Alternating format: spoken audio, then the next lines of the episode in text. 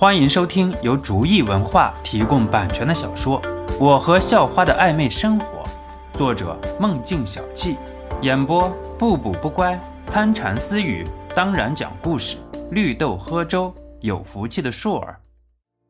第三十九集，随心言因为经常开玩笑的缘故，玩笑开过了，直接就忘了，没有去深思，很开心的开始吃饭了。张晶晶其实也是一个很有自知之明的人，很聪明的没有再提起这个话题。肖诺也乐得在一边微笑着伺候两个美女吃饭，一顿晚饭就在一种很开心的氛围中结束了，三个人都吃得很开心。吃完饭，三个人一起在街边压马路，随心言挽着肖诺的胳膊，张晶晶也很不服输地挽着肖诺的另外一条胳膊。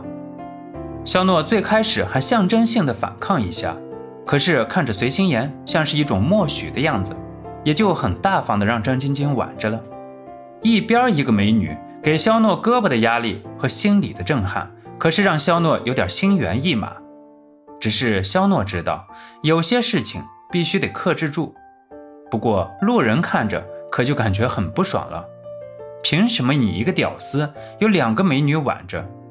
可那是人家的事儿，只能用眼神表示鄙视就过去了。哎，咱过几天去哪儿玩啊？肖诺很享受来自胳膊的温柔，可是为了不出什么意外，肖诺决定开始一个话题来转移自己的注意力。你们去苏杭吧，那里的景色比较美，适合女孩子。随心言还在思考，张晶晶直接答道：“对于随心言来说，去哪里玩并不是一件很重要的事情。”重要的，能够和肖诺在一起，便感觉人生的确是美好的。那就去苏杭吧，那边园林不错，挺适合咱们去休养身心的。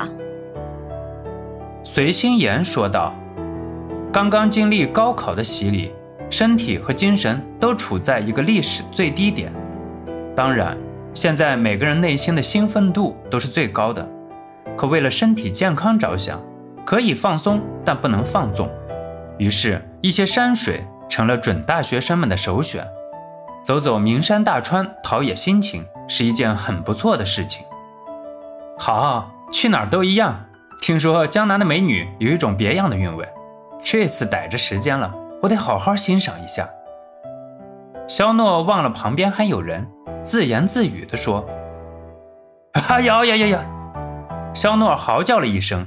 没想到这次的螃蟹手是从两个方向来的，一面是随心言，这个肖诺想都没有想，在自己的女朋友面前想着去欣赏江南美女，肖诺也有点不好意思，不过也很诧异，张晶晶是几个意思呀？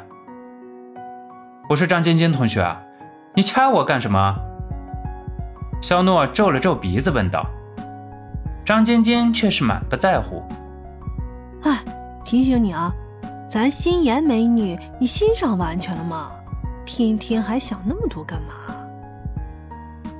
呃，好吧，那就暂定苏州吧。我问问于强。说着，肖诺拿出电话问于强。于强这两天还得处理一下酒楼的收尾工作，暂时走不开，所以决定四天后再去。本来于强说，要是很无聊没事儿做的话，肖诺可以带着两个美女先走，于强等事情忙完了去苏杭找他们。可是肖诺哪行啊？和随心言那是求之不得，再加上张晶晶，一想头皮就发麻，所以最后还是决定大家一起去玩。二位美女，我送你们回家吧，我一会儿回去订机票。肖诺说道。那就先回去吧，赶紧订。现在很多准大学生都要出去玩，机票可能很紧张。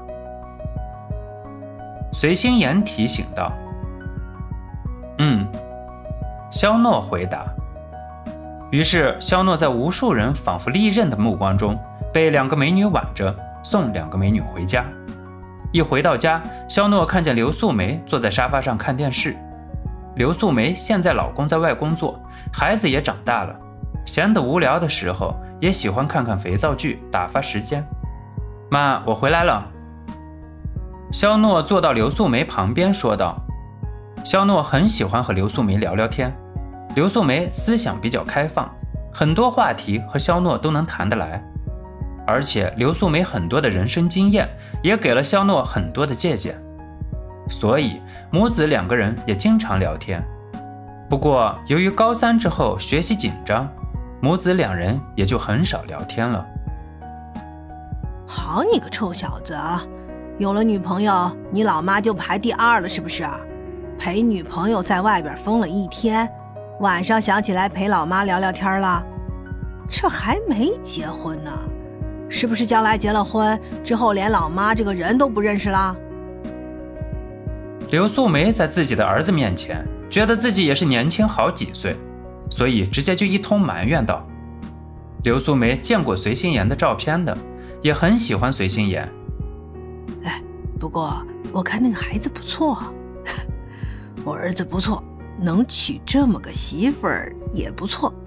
哎，什么时候带回来给妈好好看看？刘素梅又嘲讽道：“妈，什么和什么？我怎么可能丢下老妈呢？就是刚考完了，我怕在家里能把房子盖给顶跑了，还是出去撒欢撒欢好。”肖诺知道刘素梅这么和自己说话已经是一种习惯了，所以也没有什么抵触。我爸不在家，把人家叫来不好吧？肖诺知道肖家辉还在外面工作，而且很难回家。毕竟随心言是第一次来，如果肖家辉不在的话，会让随心言感觉自己家里不喜欢他。本集播讲完毕。感谢您的收听，喜欢请点击订阅加关注，下集更精彩。